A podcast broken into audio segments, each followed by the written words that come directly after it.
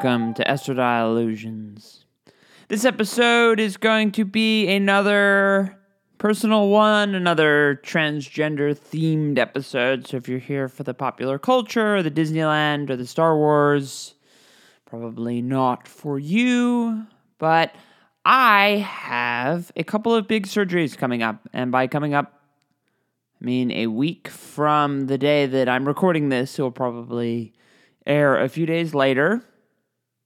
And if you don't hear from me on Twitter or Instagram or the other places I uh, tend to post, means that I went under the knife, hopefully to return. But uh, if not, we've had a lot of good episodes, haven't we? uh, I'm having bottom surgery, the big one for trans women, vaginoplasty. And I'm also having uh, a number of surgeries done to uh, my face, neck region. Tracheal shave would be the neck region, if you're wondering what the hell that means. I'm just saying that out loud. I understand that uh, looks, sounds a little vague. It's uh, big stuff. And that leads to this question that I get asked a lot lately. And that is, are you nervous? And the answer is, well, that's kind of hard to say, isn't it? It's difficult to say because uh, on one end, I would be foolish and also probably slightly dishonest if I were to say, no, I, I'm not nervous at all. This will be fun.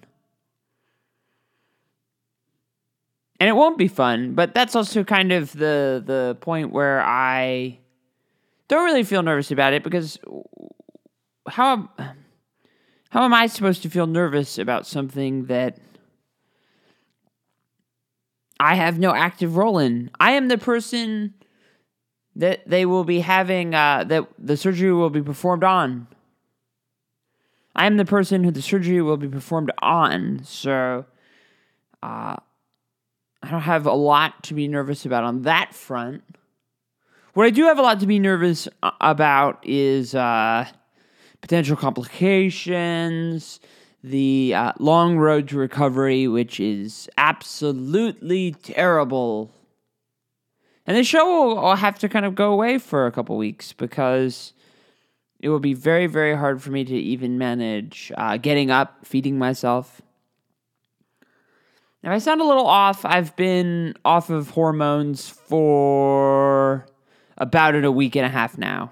Normally, for trans women, I think probably for everybody on hormones, uh, you have to be off of them for two weeks before surgery. I think even pretty much most surgeries, not just uh, transgender-related surgeries, but you have to be off of the hormones because of uh, there's a risk of blood clots with uh, the estrogen levels. I don't know, it seems kind of ridiculous, but being off hormones is uh, absolutely the worst thing ever. It is, it is quite frankly, and it's often compared to menopause because H R T, uh, as prescribed to cisgender women, is used to battle menopause. So H R T for trans women, it's obviously for uh, transitioning purposes, but when you when you get off of that stuff, you find yourself basically having similar symptoms. I have basically no energy. Enough energy to record, but we're doing this in the morning when I still have energy.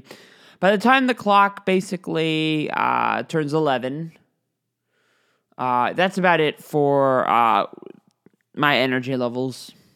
Although I say that, last night, we went to Disneyland. So you're probably thinking, oh, how bad could your energy levels be? Well, if you look at my Instagram, we went because we needed to get a Halloween magnet. I guess I'll talk more about uh, the energy levels at a place like that in a bit. But uh, I hadn't heard it described this way uh, until yesterday, but being off of, of of estrogen for this long does actually pretty much uh, include withdrawal symptoms. And I've had this sort of lingering ache in the back of my head. It's not quite a headache, but it's uh, you're missing something kind of thing. Very actually similar to, uh, as somebody who's a pretty bona fide caffeine addict, uh, you go a day without coffee. I think actually that's kind of more of a piercing headache, though. This isn't really kind of like that. This is more of a, uh, I feel like shit. Without without completely, not totally like cramping, but similar cramping that isn't really, well, I guess it's it's kind of throughout the body, but more so just sort of a, a ache, nagging. And getting out and walking is absolutely horrible. I'll walk outside, and uh, in a minute or two, I'll be tired. Uh, there's, I go downstairs. Our building, uh, we have a juice bar and a Starbucks. I go downstairs, and the people are just, well, they sometimes they normally stare if I'm in there in the middle of the day in my pajamas, looking terrible, yoga pants and a t-shirt. That's what I'm referring to by pajamas, but I think you get the idea. Uh, And I've looked like death with, with off these hormones. My face has looked a little gaunt. Uh, I look like I need... If I was at a nightclub looking like this, somebody would uh, come up to me and give me a bump. A nice nice line to, to cure that kind of stuff. But um, I have not looked... I don't think they would... I don't think the doctors would be pleased if I was doing coke before surgery. And don't do coke. That's bad for you. Um... It's being off of hormones the worst. It's the worst. I it's it's like, you know, when you're sick a lot of the time you don't want to do anything, you want to stay in bed. Being off hormones, you feel like shit, but you you don't want to just sit there. It's it's boring.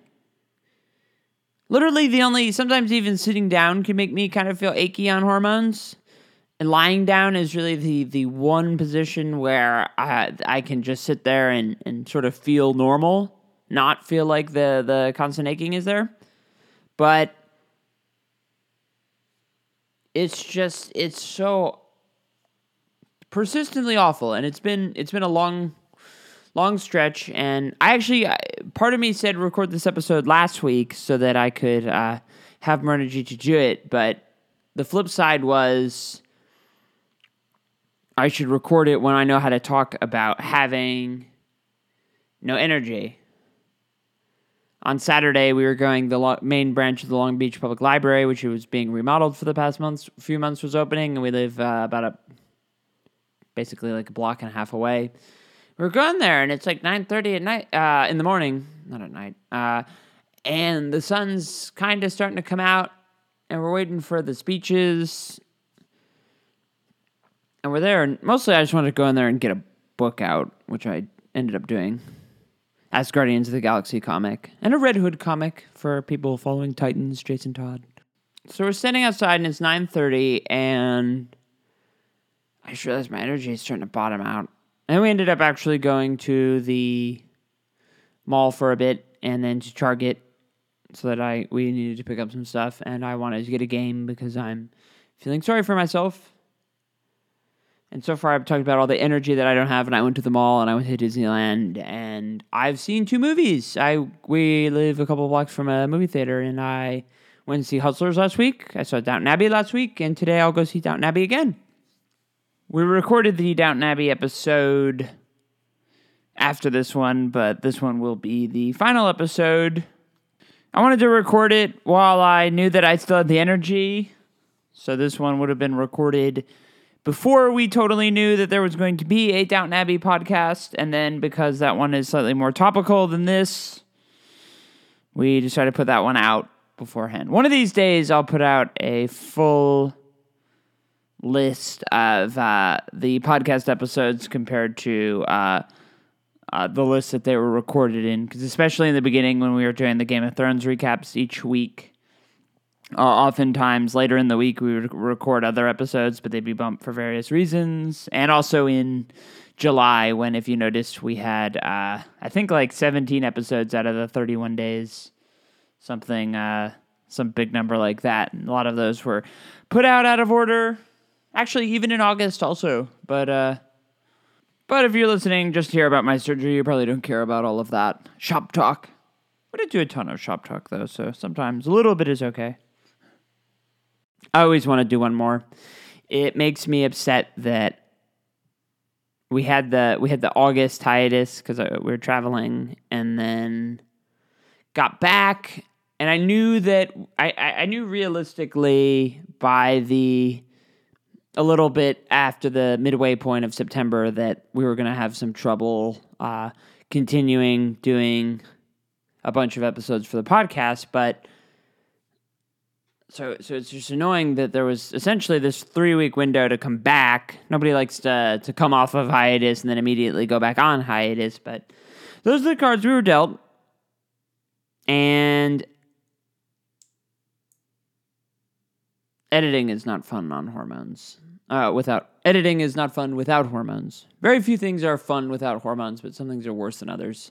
Like, if you're trying to take your mind off something, watching new material can sometimes be a lot fun, but it's kind of nice that the Downton Abbey movie came back because I've just been re-immersing myself in that show and just watching random episodes and having fun with that.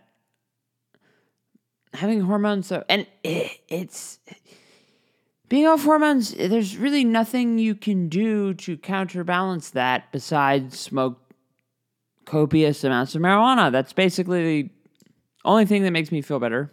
Eating doesn't even really make me feel better because I, I have had like no appetite. It'll be one thirty will roll around. And I used to eat lunch at eleven. one thirty will roll around. It's like, okay, you, you you have to you have to eat something. It doesn't matter if you want it or not. It's time to eat lunch.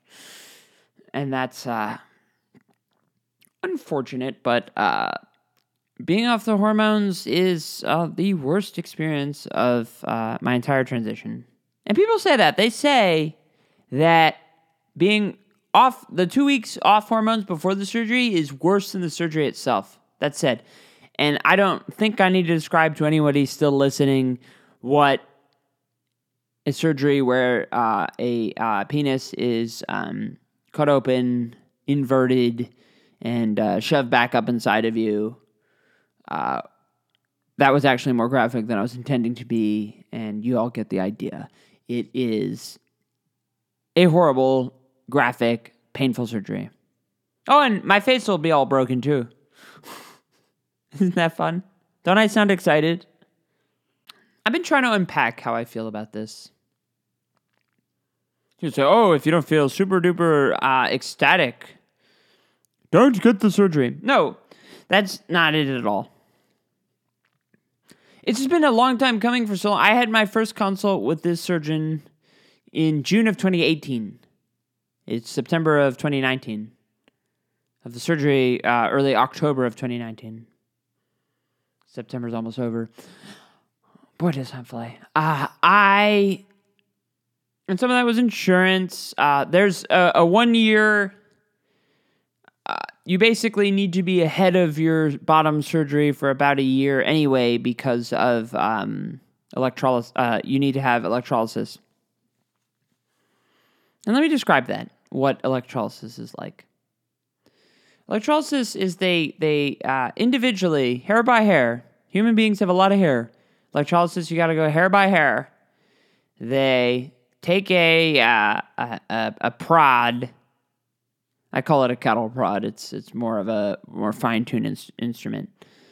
And uh, they get a little bit under your, your skin, your hair follicle. And then they send a zap down to kill the base of the follicle so that hair doesn't grow anymore. And there's... there's it's different than... Uh, electrolysis and laser hair removal are very different. They sound similar. They're not. Electrolysis is uh, permanent.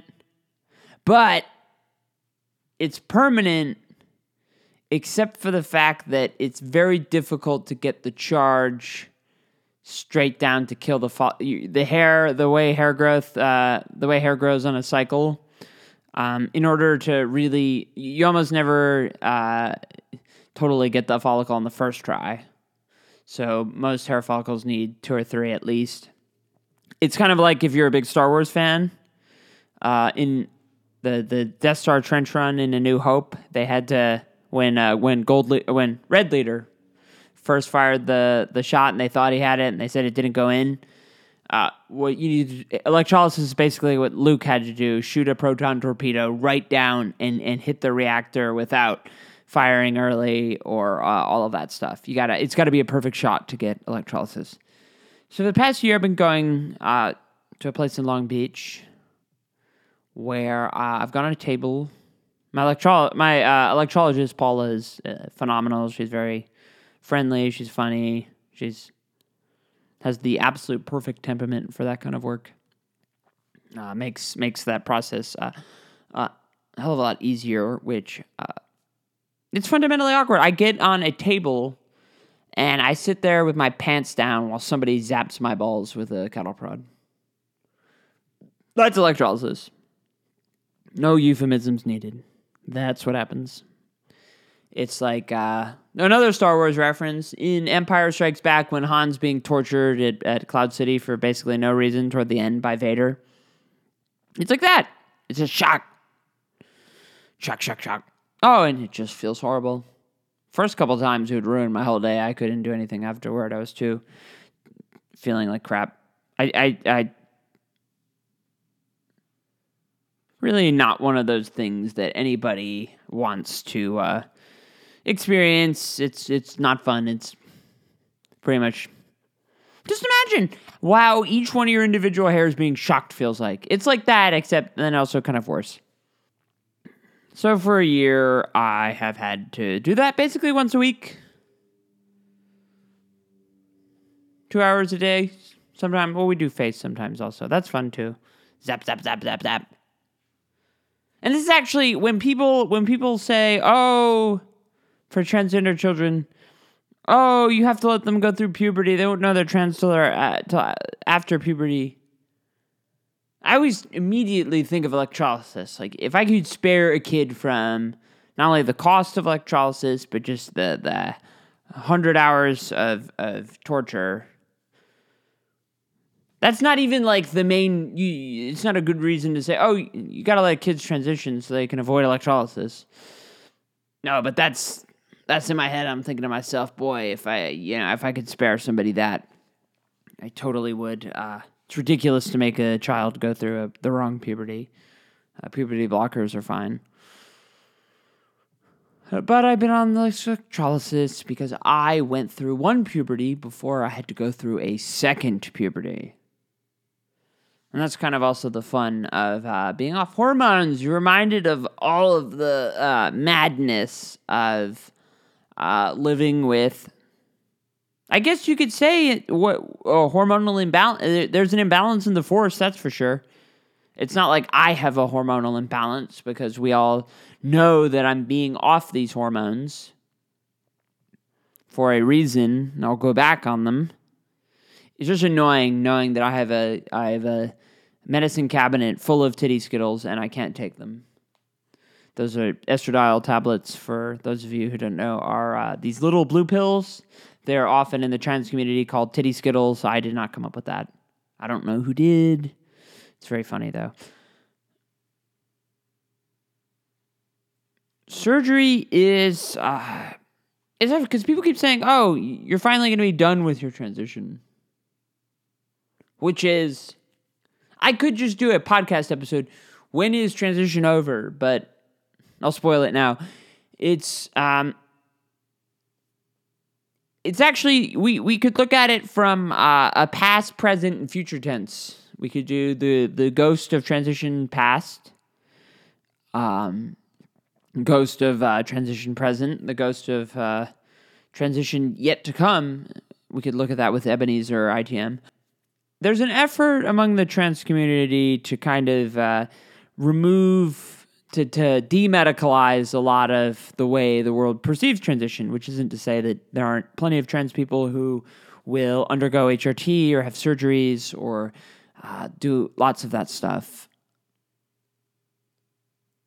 But we also don't want, just, just as like, it's important to, to decategorize gender dysphoria as a mental illness, it's uh, similarly also important to not say, "Oh, you're transitioning.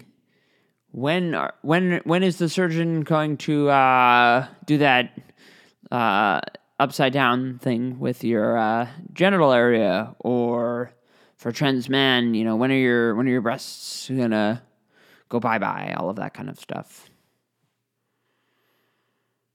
Those are good. Re- those are just not questions we should ever be asked. In fact, if somebody I like I don't like basically says, "Oh, when are you having the surgery?" and I say, "Oh, well, soon." If if I do answer it, then I follow it up with, "Well, how's the state of your vulva?" Or, you know, is your is your is your clitoris extra sensitive today? And then they kind of look taken aback, but I was just asked an invasive question about my genitals. It would only seem in the interest of preserving the room to ask a similar invasive question so that nobody feels left out. Here's an invasive question. There's an invasive question. Everywhere is an invasive question. And for me personally, I kind of... I don't want to say, oh, I forfeit my right to bitch and moan about a lot of this stuff because I make a podcast about it and I'm pretty open about this kind of stuff. There was a large part of me that didn't want to even record this podcast. And if you're listening, you say, well, then why did you? You don't have to. And certainly the world will not weep if one, if there's one fewer podcast episode in the world. But there's two reasons I decided that it was important to talk about this subject specifically. First is a more selfish uh, desire. I personally would... I, I don't care about it, about it that much now, but I know years down the road, I will want a record of how I felt at this particular point in time, the time right before I had the surgery. I know that I'll want to be able to look back and have contemporaneous, uh, to have a contemporaneous account of what I was feeling before, because post-surgery will, it, it seems so scary now, but there will come a time when it, it it's just all... feels totally normal, and it's past tense, and it's, oh, we've done, now we're looking to the future. Now we uh, are not scared of the surgery, because the surgery was two years uh, ago, or however long, if that was hard to follow. I want to be able to uh, look back and know exactly where I was at. I did that. I didn't have a podcast when I first started H R T, but wrote a lot of really bad poetry about it. Maybe it's not. I actually did get an offer on that collection, but I turned it down. Uh, holding out. We'll see. Publish someday. Publishing is slow. I want to remember how I felt. When I first started H R T, I, it was like I, I felt like I got the glow of estrogen. People have described sort of a, a glow. This was a, these were injections also to kind of jumpstart the process. And I was... Uh, I, I, to this day, I'll never really know how much of it was psychosomatic or not. How much of it was like, oh, this is a new thing. This is an exciting, pivotal, life-changing moment. It feels, it, it, my body is reacting to what my brain is telling it it's important. I, I'll never really know, but what I do know is I have, I have, uh, I have, right, I have it written down how I was feeling at that time. So... whatever I can make of it, I at least, uh, it's like having a bunch of Legos on the, on the floor. You don't really know what to build, but you have the pieces. No, I don't know what to make of it, but, uh, I guess I could just imagine a Lego set. What a bad example. I should stop making up these examples as we go along. But, so that's one reason. Just want a historical record of, uh, my story. I guess I could have sat and, uh, taped, uh, done a tape myself. Kind of like how lawyers would dictate things to their secretaries, or Agent Cooper to Diane on Twin Peaks. But that wouldn't be fun. It wouldn't be fun unless I was sharing it for the whole wide world, right? Totally. Totally, totally, totally. So that was the one reason. And then the second reason is... Uh, I know I know a lot of uh, mainstream or, or, or big, well-known transgender... Uh, people have been a little private around this time. Not, it's a, it's it's totally one hundred percent natural to not want people to be gaping at, at or or asking you about your shirt. Because the second you start to talk about it, the questions magnify. I have been asked invasive questions about my genitals seldomly. Of all the guests I've had on this show, only one has asked a invasive question. And the show's called Estradiol Illusions, and I would imagine that more people would uh, maybe feel free to do that. It's kind of nice that they haven't, and I'm not going to name this person because it's not really a big deal, but uh, just just for context. I realize that there's a lot of people out there who, who don't know what it's like to be trans. Obviously, there's a lot of people like that. But, so they're more surprising. There's a lot of people who want to know what it's like to be trans. And want to understand. You see that all the time. The people who are not... The media is always critical of uh, segment of... They say, oh, Twitter doesn't represent the population. Well, fine, but you, you like... You step outside, like, trans Twitter or trans social media, and you get out of the, the bubble that can hold. There's a lot of people in your average day-to-day world who really probably don't have a lot of thoughts on transgender people beyond, oh, they're people, let's let them be.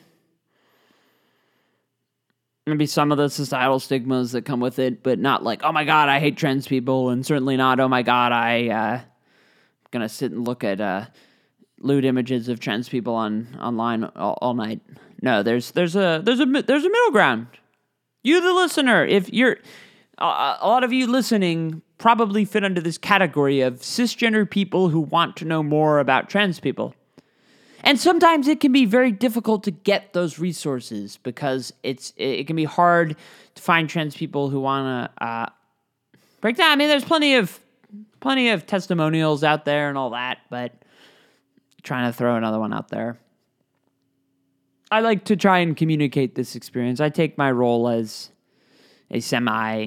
I put in, I put um, I put activist in my bio and stuff. Here I shall tell you what it's like to go through this. Important. We do feelings, we do tushies, we do scents. We'll do these, uh, we talk about what it's like to transition so that maybe somebody who, who really wants to maybe uh, understand the trans experience a bit more can have that. So I think of, I think of you all, I think of uh, transgender listeners to give you guys uh, content that is above a level of the sort of... You ever see an interview with a trans person on mainstream media? It's like the same fucking questions every time. We like to engage on that level. Then there's obviously plenty of uh, trans people listening who have not come out yet, have not gone on this journey, and maybe are scared or um, you just haven't. It's a big step. And you gotta... It's smart to take it slow. So... For you listening, I hear you. Hopefully, these experiences can help. And then the cisgender people came maybe for Game of Thrones video games. We can uh, talk about this stuff, and then maybe you can understand that a lot of this isn't fun. But uh, I mean, the the the H R, the hormone withdrawal symptoms, those are not exclusive to trans people. Uh, all women through menopause go through that. It's not like this is my own menopause, but these are very me- menopause-like symptoms. Boy, does that suck. So we talk about this for you and for me. And I, I, I don't want to talk about transitioning like this is the end of some journey. If I had to, like, really try and pinpoint the time that I really think that, that so-called transitioning, the transitioning period, that it kind of ends is uh, when you start going full-time, a time when you are no longer trying to, pre- actively trying to present as the sex you were assigned at birth. People call that uh, boy mode or girl mode, depending on... Uh, what kind of trans person you are. And that's all tricky because, I mean, you, you will find trans people who will just purge all their clothes. I actually, and I've talked about this before, I was very gradual. I still have plenty of old clothes. My favorite lazy combination is leggings and one of my older t-shirts. Because you buy the women's cuts, they're so short and they're tight. And that's good for a lot of reasons, but it's nice to sometimes have a big baggy t-shirt. So full-time for me was not like, okay, I'll wake up. But kind of something in hindsight you look back on and say, oh, I don't wear boys' clothes anymore. Nobody thinks, nobody mistakes me for male anymore. That's the way it goes. Not that I don't get misgendered. I think that's a much better barometer for transition and for non-binary people. Transition is uh, way more of an uh, individual experience for this kind of stuff, especially if you're not medically transitioning. But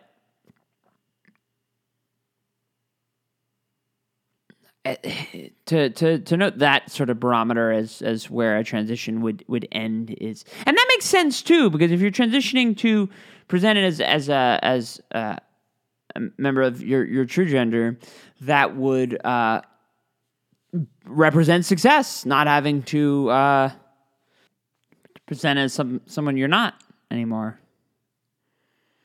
So I think that's important. Because there's so many different uh, there's so many different categories of people who can't can't transition to varying degrees that society might uh, think of. Like,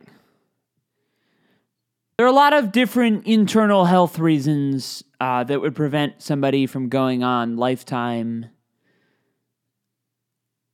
hormone replacement therapy. Just this week has reinforced the idea that if we have a zombie apocalypse, I will not make it past the first six months. There's no fucking way. I would have to go to every C V S, every Walgreens, everywhere with a pharmacy, and either take their estrogen or kill whoever had uh, their estrogen supplies, and I would have to stockpile it for the rest of my natural-born days. It's actually possible I could get that that kind of quantity, but that would be my first first. I actually had a zombie apocalypse strategy for back on the East Coast. I don't have it on the West Coast. It would be harder because I live in downtown in a big city, which are usually the, uh, it seems like the country is the safer place to be if we follow Walking Dead ter- uh, Walking Dead guidelines. You don't, you don't want to be in Atlanta. You want to be uh, at the prison or Herschel's Farm. I would not make it very far in the zombie apocalypse. Unless, actually, I mean, it might be smart to go to Disneyland because uh, Tara even remarked at the, uh, we got there, we had to go get the A P magnet for Halloween because I had to, we forgot about it last time we were there, which is actually kind of a good thing because there's also a button, a Halloween button involved, and that...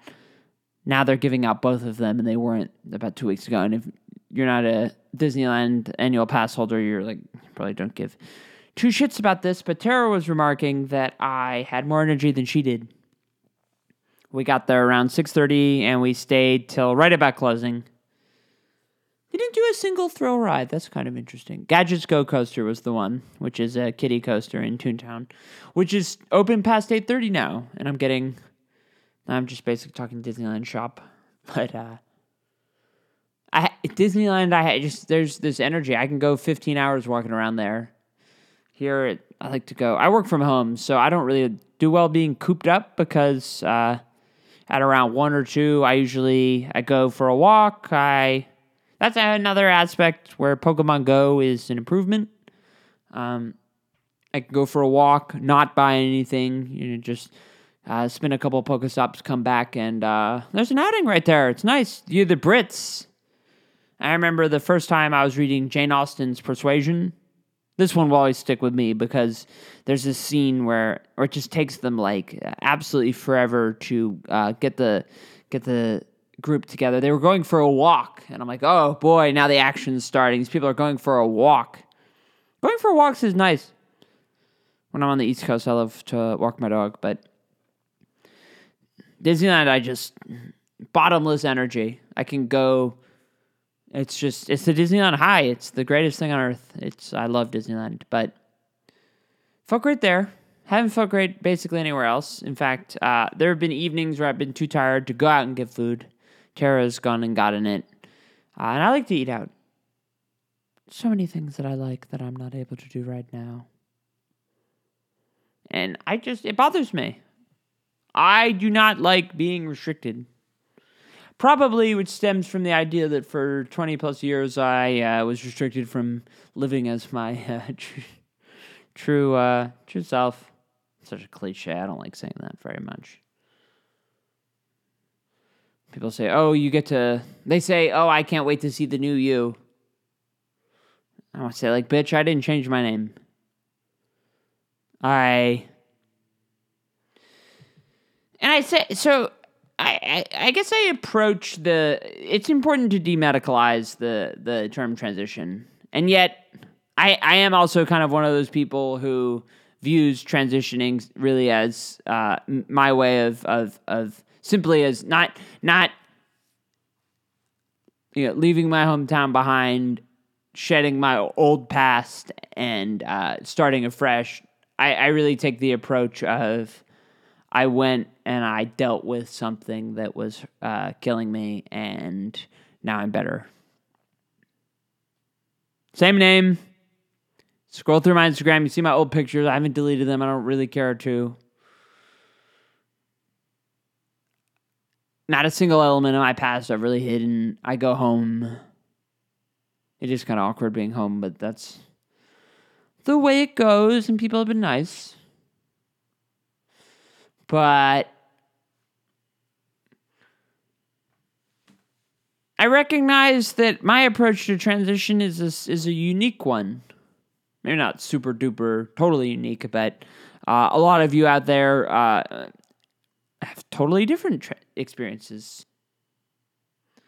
And that's great. And uh, I actually personally think that going around pre- presenting my singular story, my singular approach to transitioning as, as like the narrative would be a bad idea.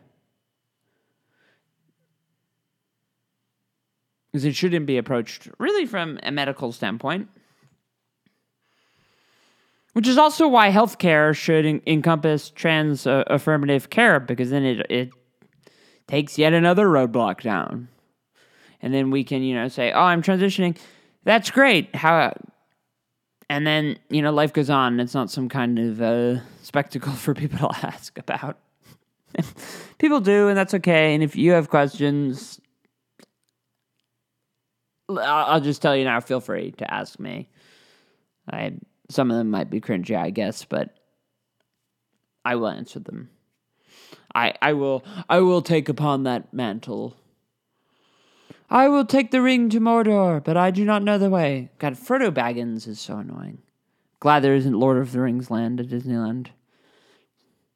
I have actually been to Lord of the Rings land. I went to New Zealand and did three Lord of the Rings tours. I didn't do any other tours. I only did Lord of the Rings tours.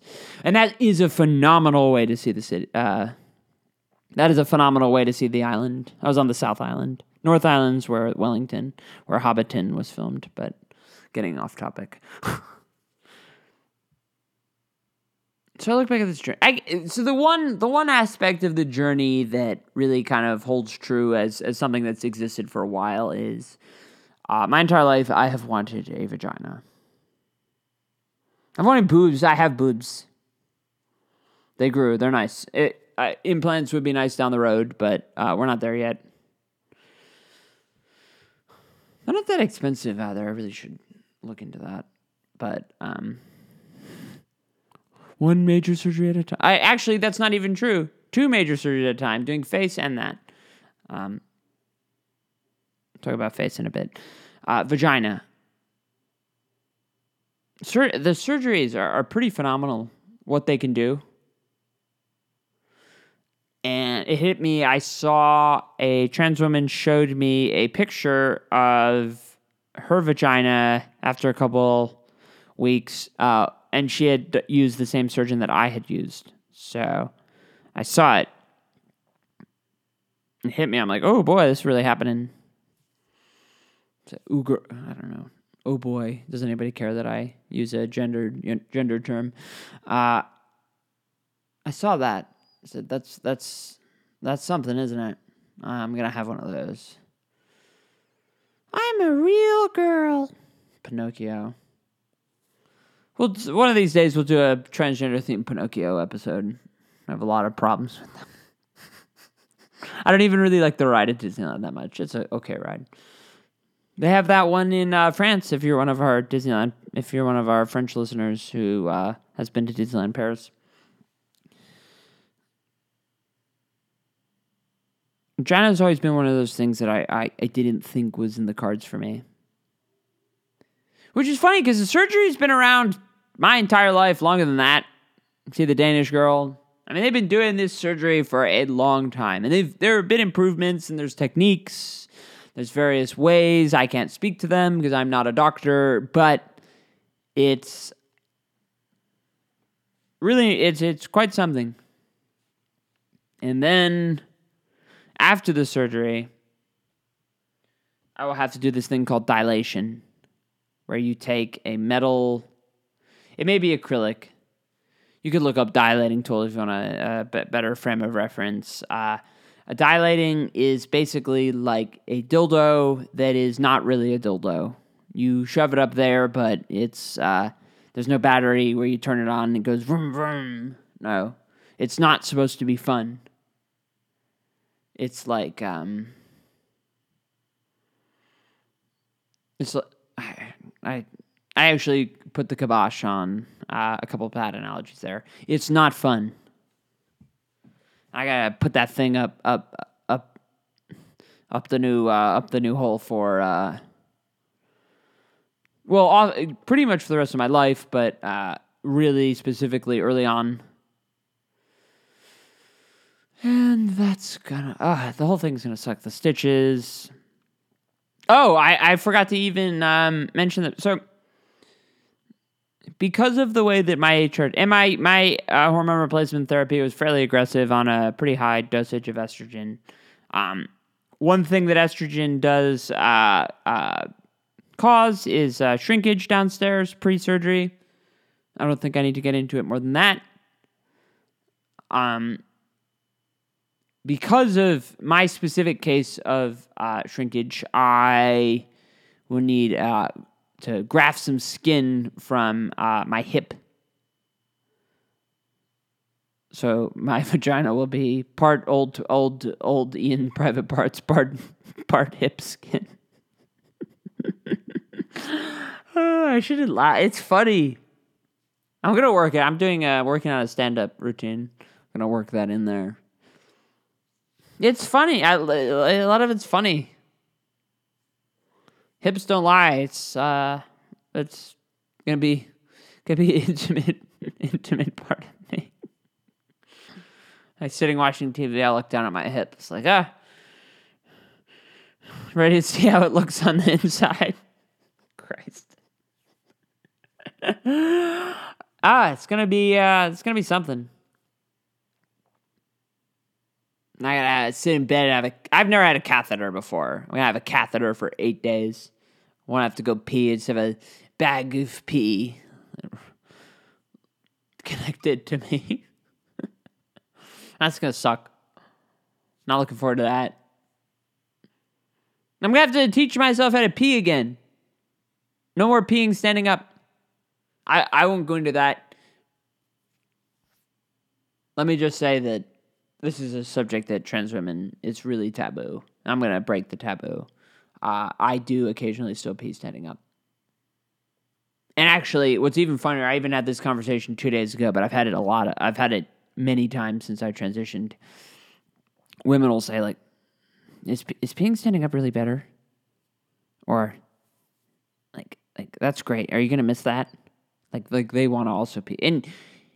if you've ever been in a public bath... Well, I mean, plenty of public bathrooms. I know at Disneyland, specifically, which which of their bathrooms smell the worst. The Red Rose Tavern one smells horrible, always.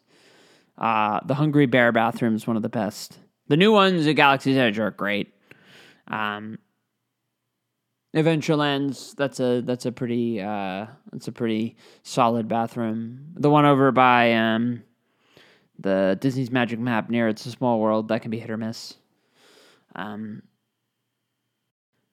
I, I've certainly squatted when there's been pistol. I you, you, sometimes you look at the at the toilet seat and you're like, well, where did all this pee come from? It's not from a trans woman pee, peeing standing up. N- nobody. I, I've never seen a trans woman admit on Twitter that sh- she peed standing up. I don't do it all the time, but I'm not going to be able to do that anymore. Isn't that kind of sad? It's it's it's one of the great perks of of a male anatomy, being able to pee standing up. They have that... Uh, we're going to get off this topic. I'm not going to follow that down the rabbit hole, but gonna have to learn how to pee again. And I imagine that'll probably involve it getting all over various seats. Oops. What a horrible topic. I, uh, that's, that's not gonna be fun. The face stuff. I mean, there are f- features of my face that are masculine. I have a very masculine, um, Uh, brow, brow bone. You get what I'm trying to say. The area where my eyebrows are, that's a ridge. It's between me wearing glasses and that. Sometimes I, I'll spend like five minutes on my eyeshadow and I look, it's like, what's the fucking point? Who's going to see this? Um, so that'll change. A little bit of jaw. Con- I'll have a lip implant. What else? Tracheal shave. No more Adam's apple. I I hate Adam's apples. Worst thing. So I won't miss that. The whole thing's just gonna... Oh, it's gonna suck. And then I guess that'll be it for the whole... Uh, be kind of like, okay, well... I guess we're at the uh, the end of the line on this one. The big one. I always say that transitioning shouldn't... Uh, we should take the me- medicalization out of it, and yet I, I do kind of call the surgery the big one. Well, people know what you're talking about when you say that. And there's a lot of times you use transgender terminology, and people have no idea what you're talking about. That, that one they get.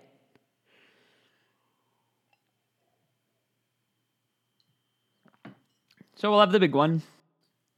When I say, oh, the recovery will suck, I say that really without being afraid of it. I know it'll suck. I'm kind of one of those people who,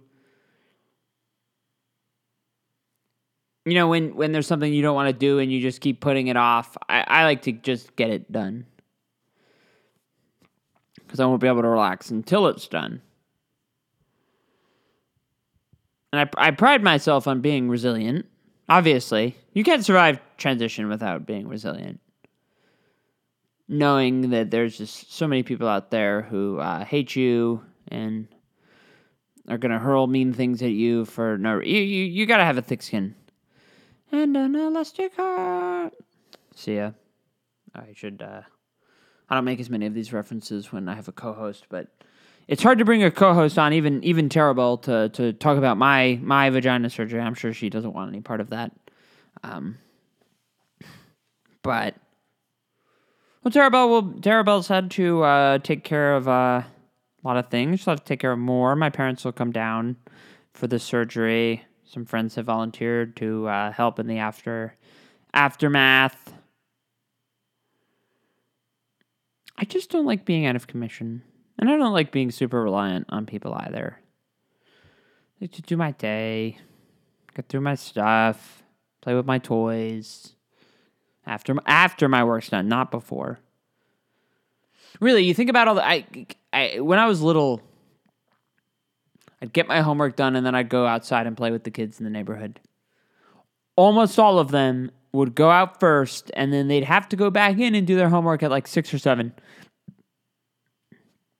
And I get that. My mother was the one who w- was really making me get the work done first, but she was totally right. People don't admit when their parents are right all that often. I should. Mother, you were you were right on this one. It's a good trade to have.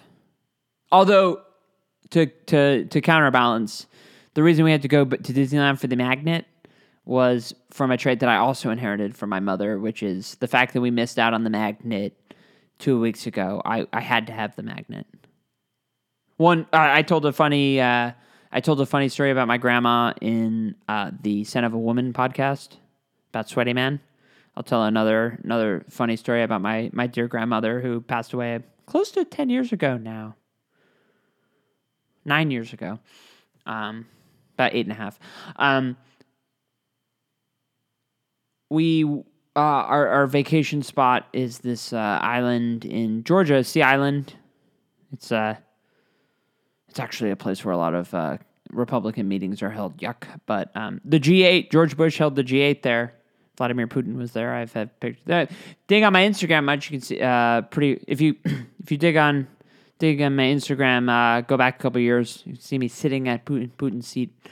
Um, but uh, Sea Island, there are these towels that they keep at the beach club. And they're nice towels. I have a lot of them. And the reason I have a lot of them is my grandmother, when she was still alive, was caught by one of their staff uh, stealing the towels. And she berated the woman, saying, "You can't take these off the club." And she said, "What do you expect me to walk back to my car in a in a in a bathing suit?" A something that, that nobody in the South with Southern hospitality is going to respond, "Yes, I do expect you to."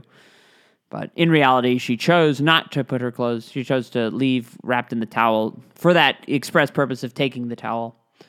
Um, so in her memory, we have stolen a lot. I in in, in the state of California, very far away from Georgia, I must have like eight of those towels. They're great towels. But um, that's the same linear line from towel to magnet. There's this gene in Linsenmeyer Malone women that have to have the special thing. So I got that from my mother. And my, my grandmother, rest in peace. Um, God, she would... Uh, One one other one other quick one while we're on the subject. Uh, I used to I, I would go, I would accompany my grandfather to to Toronto uh, almost every summer, and uh, we'd stay at his club, the Royal Canadian Military Institute. This this transgender woman growing up in these these military mi- military places and, and Republican strongholds. It's a it's a lot lot lot to unpack, but um. We would go up there, and uh, in Canada, well, in Montreal, the uh, drinking age is eighteen, but in Ontario, it's nineteen. And we'd go up there. I, I must have been like fourteen or fifteen when the colonel decided that I, I should start drinking there. And my, nobody, no, I, I guess I, I probably, I don't know if I looked old for my age at the time. Nobody questioned it. Nobody cared. In fact, I would... There's a great way to learn how to drink, because people would offer to get you another drink, and then you try to turn them down. They'd say, "No, that's not how this works. You, if I offer you this old, um, I think he was a retired major, some some fancy uh, commission." He asked me. We were chatting about the Anglo-Zulu War, and he said to me, uh, "Can I get you another beer?" And I said, "I'm I'm I'm good, thank you." And he said, "He said I'm going to teach you something, son. Never turn down a free beer." He goes, "I'm going to ask you again, would you like a beer?" And I said, "I would, sir." That night ended poorly for me because there was a, they served port at the at, at a dinner. And uh, if you ever had port, it's like a dessert wine. I hate port. I think port is disgusting. And I do like wine. But uh, they served port in these tiny little glasses. And we were at a, we were hearing the Canadian uh, Secretary of Defense, Minister of Defense, maybe, I think it's Secretary of Defense. Um, he was speaking, and they're serving port at our table, table of people I didn't really know. And uh, I took a sip, and it was rancid. And I mean, it was, I'm sure it was good port, but I didn't like it. And I had a lot to drink, and I uh, kind of, when no one was looking, I just downed the rest of it. Because I was like, okay, bottoms up. Naturally, I was like the second one done with their port, so they refilled my glass. And I tried to refuse that too, but nope. Boy, was I drunk at the end of that night.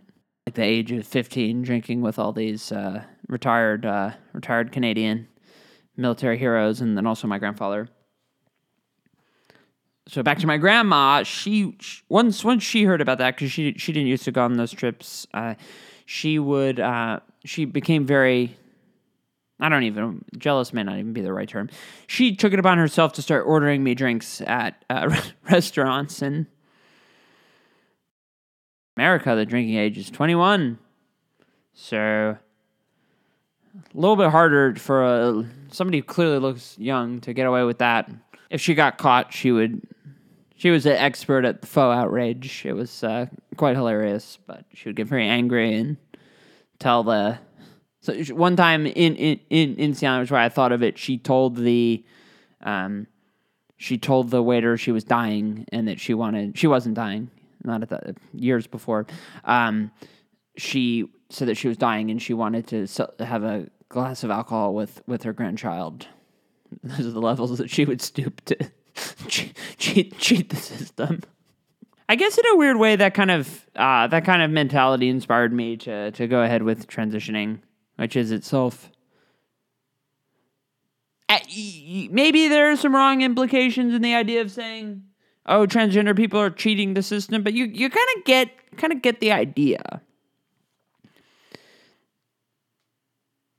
The status, if we look at if we look at the state of America as the status quo, the quote unquote system, uh, you're not supposed to be able to. to they, they, society makes it very hard to transition. Lots of lots of obstacles everywhere, uh, and yet here we are. So that's kind of maybe maybe I drew some inspiration from that.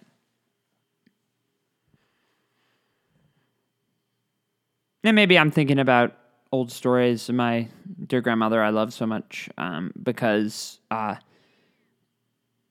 I don't want to make a big deal about the surgery, but it does kind of inspire uh, reflective thoughts. So does being off the hormones. That's also pretty true. Uh, being off the hormones makes you so emotional. I mean, if you listen to this podcast, you know I cry all the time for various reasons. Never if somebody says mean things. Like if I write a review and I get all these angry people who didn't agree because I didn't think a stand-up special was funny or whatnot. I get all these insults, and I usually just laugh about them. Somebody called me Post-Op Malone. Like, po- Post Malone, they called me Post-Op Malone as a trans slur, and I thought that was hysterical. That's not an inv- open invitation to make fun of me, but uh, if you land a good zinger, I do find it, I, I do appre- I. I do appreciate the ones that I've thought the "Rot in hell, tranny, die." I get those. Those aren't those aren't very fun. Those are just kind of. I've laughed at a couple of those, but that's fucked up. It's so unimaginative too. If you're gonna troll somebody, why would you just send like some bland thing they're bound to have heard a billion times? I I understand that there's a lot of people who think I'm going to hell. I it, it's not. If there was a point where I was afraid of that, it's since passed. I'm uh, I'm over that. But surgery, it's coming uh, coming soon.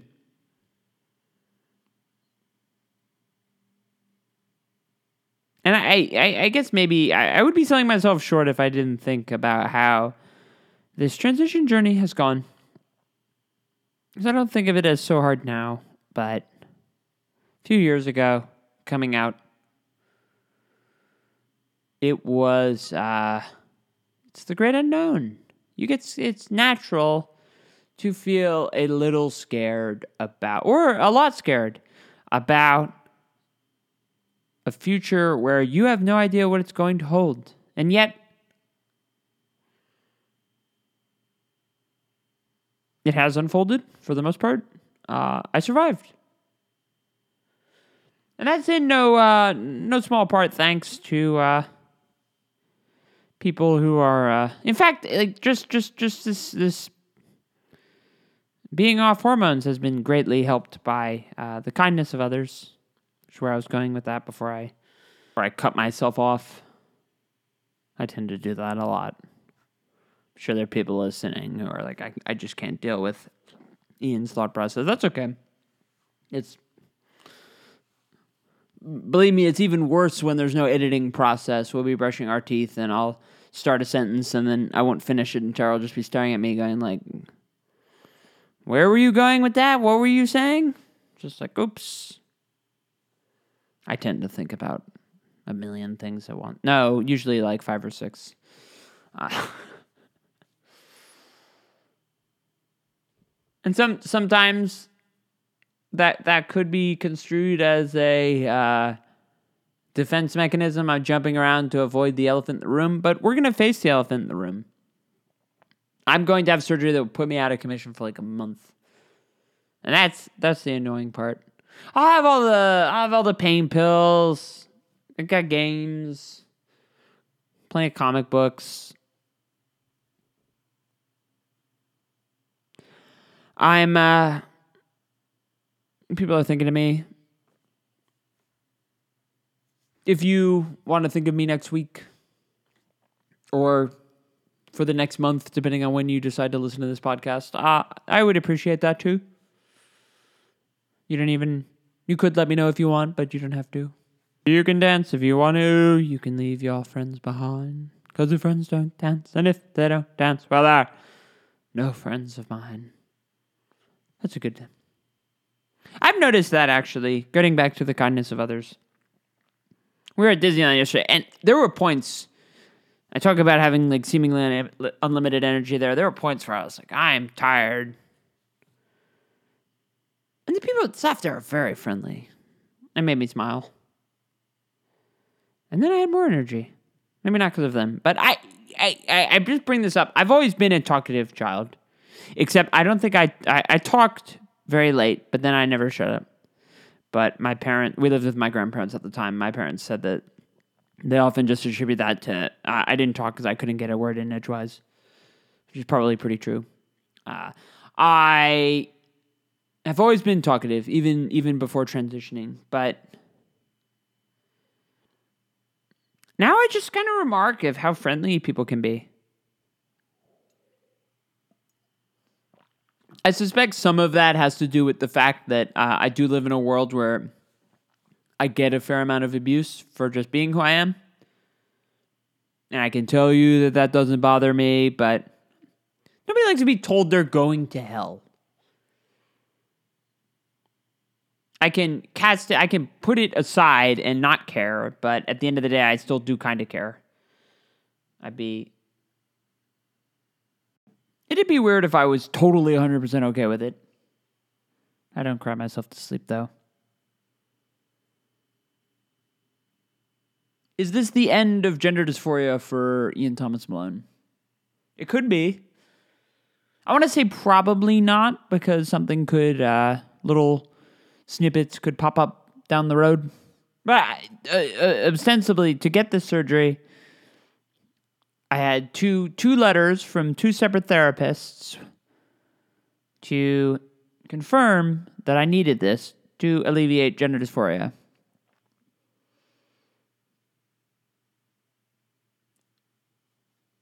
It stands to reason that afterward, gender dysphoria would be gone. And we all know that's not totally how it works, but uh, look more feminine. Pee more feminine, that's for sure. Probably won't sound super duper duper feminine. Still femininity and eminemity.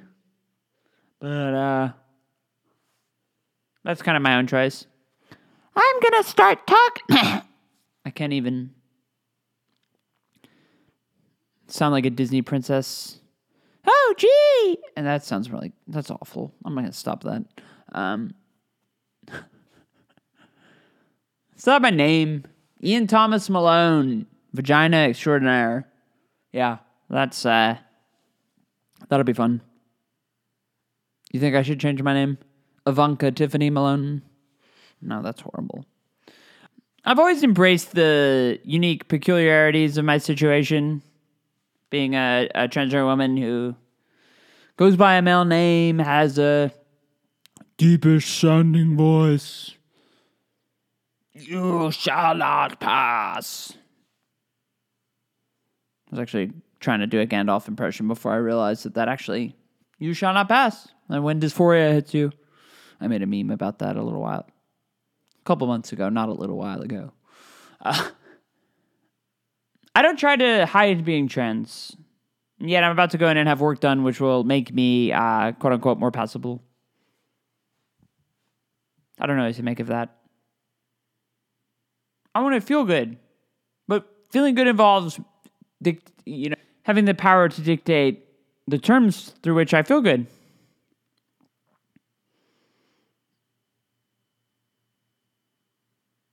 You know, having having this name hasn't made me feel bad. And if it did, I would change it. But but we're not there yet. So surgery is going to be not super fun, but as not fun as not fun can get. It's hard to say I'm excited because of all the time that I'm going to be spent out of commission, but that's the way it goes. It's been so long coming. I guess I, I, I'd hoped that I'd been... I'd hoped that I would be able to explain how I'm feeling about this. And I'm not sure I've done a great job. Which is probably maybe the actually a good job. It's tough. I wish that I didn't have to uh, go through the surgery and that I could still have the desired outcome.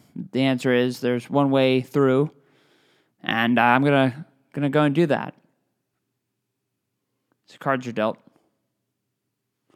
Just thinking about the uh, Aaron Eisenberg, who played Nog on Star Trek Deep Space Nine, just passed away. And in remembering him, who I'd had the pleasure to chat with a couple times, he was a really, really sweet man. And uh, his his passing is really, really upsetting for for Star Trek fans, but anybody who knew him with his uh, fight for social justice and equality. Uh, it's a big loss. He was a great, great man. I miss him. But in one of his most uh, famous episodes, It's Only a Paper Moon, season seven, where he loses his leg and goes to uh, take shelter in Vic Fontaine's holodeck lounge. Uh, there's a very emotional scene. I had retweeted a clip from it. He's he's upset about what had happened. He wants to stay there and uh, prevent anything bad from happening later. You play your you play the cards you're dealt. That's the moral of the uh, exchange. Learns that from a, a hologram. Uh, whether I'm nervous or not, a few days down the road, it's honestly it's pretty hard to tell with the hormones. I could feel about a hundred billion different emotions. Uh, whatever I feel down the road, I will uh, play the cards that were dealt. They, people say, oh, transgender people are, are delusional. They're just pretending or all of that. Uh, I live my life pretty pretty grounded in reality. I play the cards I'm dealt. These are the cards. And they could say, oh, you're not grounded in reality. Well, my insurance paying for my surgery. Talk about reality there. twenty nineteen America. Fuck you, Donald Trump. Still got that. Didn't repeal Obamacare. Pre-existing condition. We've come a long way, this country. I like to I like to just point that out because there's so many people who think that, well, there are a lot of reasons to be down on America these days. Let me let's be clear about that. But in terms of transgender healthcare, doing pretty good. So at least on that front, we can uh, notch one in the win column. And hopefully, years down the road, that will continue. So uh, that's certainly great.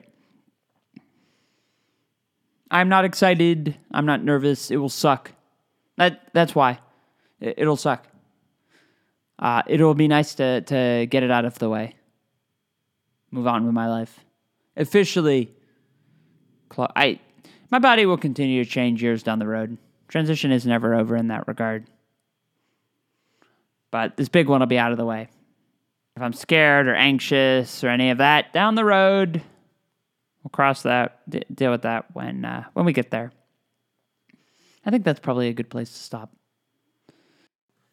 Wanted to do one final uh, programming note. This will be uh, this will be it for uh, at least at least five weeks. Uh, we're probably looking at uh, it returns sometime in November. I can't tell you when that is, so it'll be at least five weeks of no Estradiol Illusions, which is a bummer because we just it feels like we just got back. Did uh, nine episodes after we got back from the uh, August break, which was uh, more than I was expecting we would be uh, able to get to. I wanted to do at least, uh, I wanted to do more than five when we got back from uh, the August break because uh, didn't want to just come back and then have that basically be a tease. So we came back nine, nine shows. I had to re-record this at the end because... Uh, When this was originally recorded, I wasn't one hundred percent sure if the Downton episode was going to happen, but uh, that went up yesterday. So uh, this episode features uh, an Ian of, of a few timelines. The uh, the Tuesday Ian and then the uh, Friday Ian. The surgery's coming up a couple days now. So uh won't be around. I'll be on Twitter uh, a little bit intermittently. I'd say it'd be uh, good to unplug for a little bit, but uh, these circumstances do kind of suck, so... The one thing I, I just asked, uh, keep me in your thoughts. I, uh... It's gonna be hard, so, uh... On that, that note, uh, I wanted to, wanted to wrap things up. Nobody likes a podcast that just circles the wagons. We've done forty-six episodes so far, as we're heading toward our first real break. Not that the August break wasn't a break as well, but uh, I just wanted to say for everybody who's been listening, uh, it's it's been a real pleasure and it's been a delight, and uh, I'm I'm so grateful that uh, this podcast has developed a following, and uh, I I can't wait to uh, can't wait to come back. We have so many episodes that we didn't get a chance to get to, and. Uh, I'm really looking forward to uh, having those opportunities to uh, talk about all of our various topics. So on that note, thank you so much for listening, and we will see you next time off in the future. Wish me luck.